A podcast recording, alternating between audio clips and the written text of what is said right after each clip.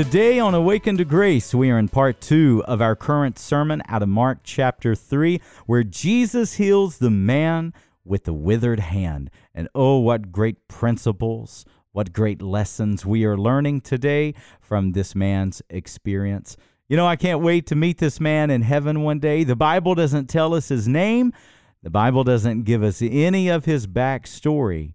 And I can't wait to find all of those details out one day. But here's what we do know is when Jesus called him forward, he was willing to step forward. And when Jesus asked him to do what was possible, the next, because he obeyed, Jesus is about to ask him to do what is impossible. And that was to stretch forth this broken, this withered, this deformed hand. You know, the same is true in our life, my friend. Jesus, before he ever asks us to do what is impossible, he'll always ask us to do what is possible. The question is where is our faith? Will we trust God?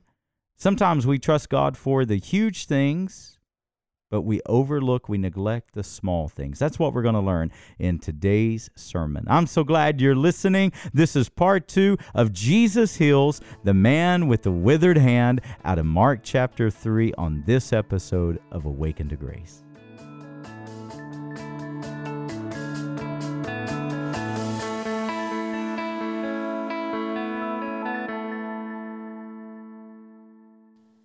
Let me tell you an area that God is dealing with me in right now. As we are working our way toward this great healing service, let me tell you, the Holy Spirit is speaking so clearly to us. The Holy Spirit, listen, there are going to be healings. Listen, I'm telling you right now, right now, there's going to be emotional healing that takes place that day. Unprecedented. There's going to be mental illness healed that day. There are going to be physical body healings that day. There are going to be addictions that are broken that day. There are going to be soul healing that day. We're going to see salvation. I'm telling you, God is going to do the miraculous that day. Amen? Amen? But all the while, you know what Satan's telling me? Satan's saying, you're telling me that a blind man's going to host a healing service? Do you know how foolish that sounds? Do you know how contradictory that that sounds? Do you know how many people may laugh at that? You know how many people would shake their heads and say, well, that doesn't make any sense at all? Friends, my responsibility isn't to make sense of anything. My responsibility is to take my withered hand and stretch it forth when Jesus says, stretch forth. Amen? My responsibility is to step out in faith. And that's your responsibility. When Jesus walked the earth, there wasn't but one thing that impressed him. Not one time in the scriptures was Jesus ever impressed with talent. Never one time did he say, Oh, look at that talent. Never once did talent ever impress him. You know the only thing that ever impressed him? Faith. Faith. That was the only thing. And the Bible says in Luke 18, Jesus says when he comes back to this earth, he's looking for one thing. He's looking for people of faith. Amen? And let me tell you, faith is not reasoning, faith is not logic, faith doesn't make sense. Faith steps out and says, I don't know how, I don't know when, but God will be God. Amen. And God's calling us to stretch forth our willing, our, our, our withered hand. But the question is willingness. Are we willing to be embarrassed? Are we willing to be foolish? This man was willing in his vulnerability. He got up and he came forward in front of everybody with all eyes on him, not knowing what the master was going to do. And so Jesus turns his attention. You know, it's amazing how Jesus always has something to say to everyone in the crowd. And Jesus is going to turn his attention to the religious ones. Hmm. And you know what he, uh, listen, He's going to ask him a question. Verse 4. So is it lawful to heal on the Sabbath, to do good on the Sabbath, or to do harm? To save life or kill? And you know what? You know what these Pharisees? Oh, these Pharisees. Boy, they. Mm, my blood's boiling even right now. these guys make me so mad. When, when we get to verse 6, like little spoiled brats, listen, in verse 5, he's going to stretch out his hand, and the Bible says his hand is going to be restored just like the other hand. Now, let me tell you, if you're there that day and you watch a withered hand, a creative miracle, and you see it with your own eyes, how do you not shake that hand? Amen. How do you not at least give him a high five? But no, they storm out. What selfish, religious. Ugh. They weren't there to glorify God. They weren't there to pray. They weren't there to learn anything from God. They were there to be high and mighty and judge everyone and everything.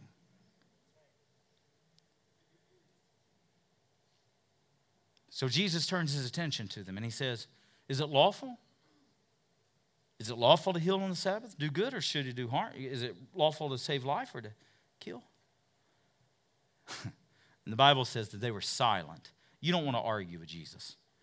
You're going to lose that argument every time.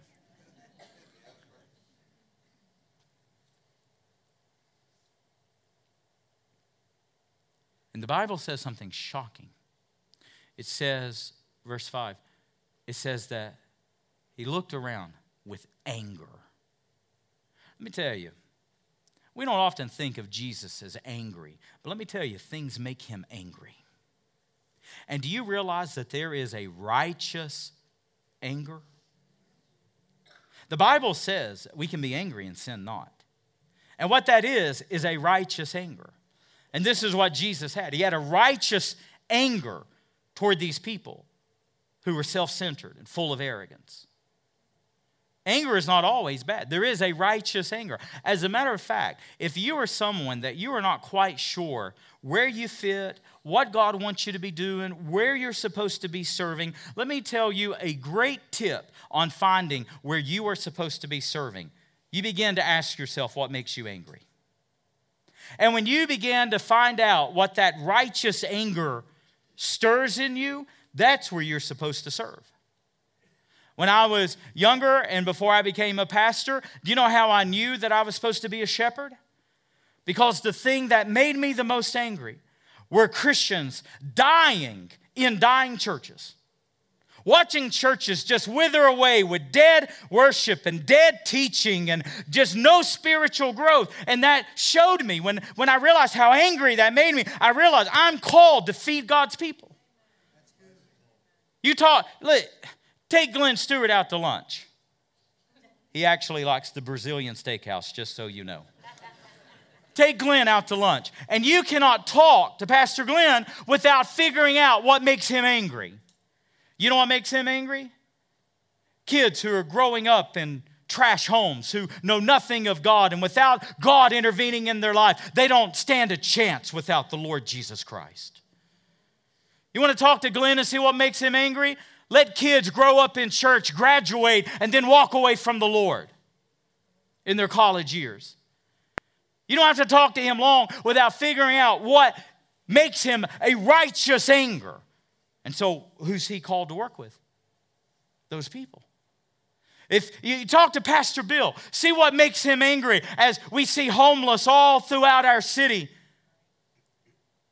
and see, you will find where you're supposed to serve. If, if kids not knowing the Lord stirs a righteous anger, then you're called to work with kids. If seeing homeless about and, and, and, and not having the help that they need, if that stirs a righteous anger in you, you're supposed to work with the homeless. If seeing children without foster parents or seeing children unadopted, then guess what? If that stirs your anger, you may be called to foster. You may be called to adopt. If people not having the Bible in their own language makes you angry, you may be called to serve in Bible translation. The, and you can go on and on and on. The thing that stirs the righteous anger in you is the thing most likely that you are called to do. And so Jesus looks at these Pharisees with anger. Boy, isn't that stunning? We think of Jesus as all compassion. But let me tell you, sin makes him angry. And so it is today. Sin angers him today. Don't harbor it in your life, don't allow it in your life. And so he looks at them with anger, and then it says, grieved at their hardness of heart. You know why Jesus has something to say to everybody? Because his eyes of flame of fire sees every single heart this morning. He sees your heart today. He knows if your heart is open to the truth and if it's not. He knows if you're playing games or if you're for real today. He knows if you're here for the right reasons or here for the wrong reasons. He knows if your heart today is rocky soil or if it's good soil or thorny soil. He knows. He knows it, he knows it all. And he looks at these religious people and he's grieved by their hardness of heart. See, just like that synagogue that day, we're all today, we're gathered in the house of God here today. What's your motive? Why are you here? Are you playing games today? Are you part of the religious crowd? Are you here to be seen today? Are you here to feel better about yourself today? Because let me tell you, the gospel does not make you feel better about yourself. The gospel will not build your self esteem. No, you know what the gospel does? The gospel cuts and wounds. the gospel cuts and wounds, and the gospel convicts of sin, and the gospel shows us our shortcoming. But you know what that same gospel does? That same gospel anoints and soothes and binds up the wound and heals it with the grace of God.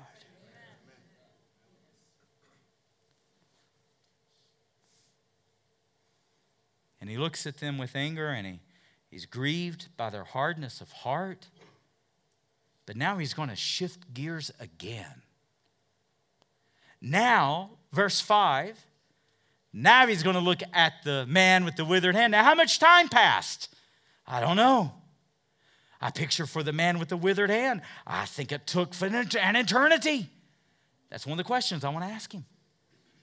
I know for me, before Sadie and I got married, I did all kinds of weddings. I wrote the ceremony. And to me, the ceremony part goes by like that. Well, let me tell you, when I was up there and I was getting married, and it, and it was the one I wrote, I was going, when is this thing going to be over? I was getting woozy. It felt like forever.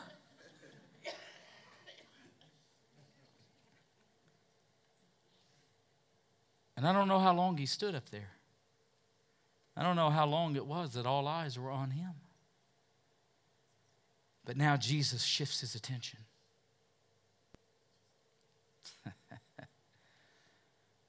he goes from that anger over the religious people to that great compassion for God's people.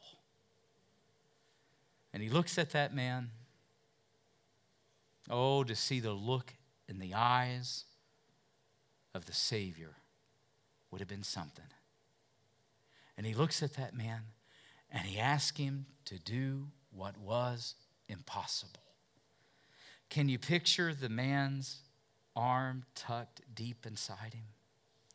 Can you picture his robe, the sleeve hanging by the side, and the man just keeping his arm in a safe, comfortable spot where people didn't look and people didn't stare and people didn't question.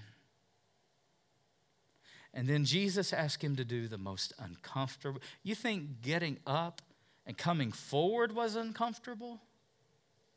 Now Jesus is really going to embarrass him. Now Jesus is really going to stretch him out. Now Jesus is really going to put him in a vulnerable spot. Jesus is going to say, Stretch forth your hand. What hand? My withered hand? The deformed hand? The broken hand? The hand that I don't want anyone to know, the hand I don't want anyone to see, you're going to have me stretch that out? But see, why was he able to do it? Because when Jesus asked him to do what he could, he did. And now, when Jesus is going to ask him to do what he can't, he's willing to try. There's some of you, hear my pastor's heart for you today. There's some of you, you're not doing what you can. You're not doing what you can. You could be a stronger witness. You could be a stronger light. You don't serve as you could serve. You don't give your skills and your abilities like you could give them. You don't tithe and you don't give financially what you could. You don't give of your mental capacities. You don't give the best of you to the Lord Jesus Christ. You withhold. And then there's some of you who you don't give because you don't think you can. You don't give because there's something withered there. You think you can't pray in front of people. You think you can't share your story. You think you can't lead anyone to Jesus.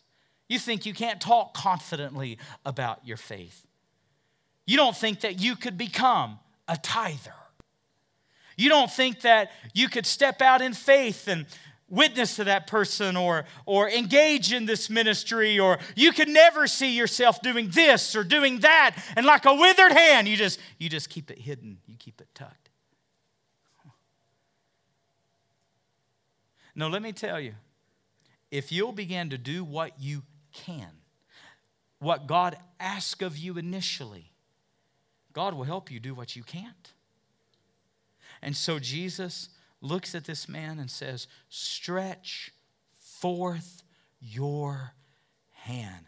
And the most unbelievable thing happened not a healing, a creative miracle. And by faith, when he stretches out his hand, his hand is restored, just like his other. Can you believe that? Well, I can. You know why? Because in the beginning was the Word, and the Word was with God, and the Word was God, and without Him nothing was made. Amen? By the word of his power, he created all things. By the word of his power, he holds all things together. He is the creator. And what a small thing it is for the Creator to reform a hand. What a small thing it is for the Creator to reform a retina. What a small thing it is for the Creator to create. What a small thing. So, what are you withholding? Some of you withholding from the Lord. Whereas God wants to do explosive things in your life. But see, He can't. You know why? Because you're old wineskins. He can't pour new wine into old wineskins. And He can't do what He wants in your life because you're waiting for the miracle, you're waiting for the big thing, but see, you're still over here at the little thing. And God's saying, Obey me in the little thing. And some of us are going, I can't. Yes, you can. Yes, you can. Let's learn today from the man with the withered hand. If you'll do what you can, God will enable you to do what you can't. Say amen if you're with me. God's giving me a word for somebody right now. You're asking God to restore your marriage. You're asking God to do what you can't. Let me tell you what you can do. Love him, love her unconditionally. Serve him, serve her in their sin. Serve them in their rejection. You're asking God to do what you can't, do what you can. And stretch forth your hand.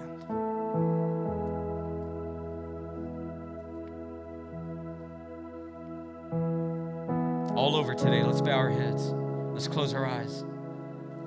What's God challenging you with today? What's He saying to you? What have you put on the back burner?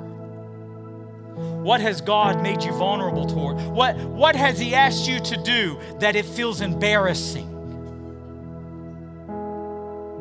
It was embarrassing for the leper to kneel in front of a rabbi when he was unclean. It was embarrassing for the paralytic to be strapped to a stretcher and lowered from a roof. And it was embarrassing for this man with the withered hand to stretch out what was broken and what was deformed and what had withered. But see, they did it. And God met them at the point of their need. God met them at the point of their faith. How is God stretching your faith? What's God asking you to do that you haven't been doing?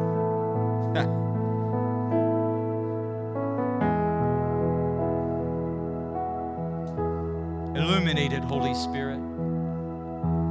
Reveal it to us. Show us each personally, personally, individually.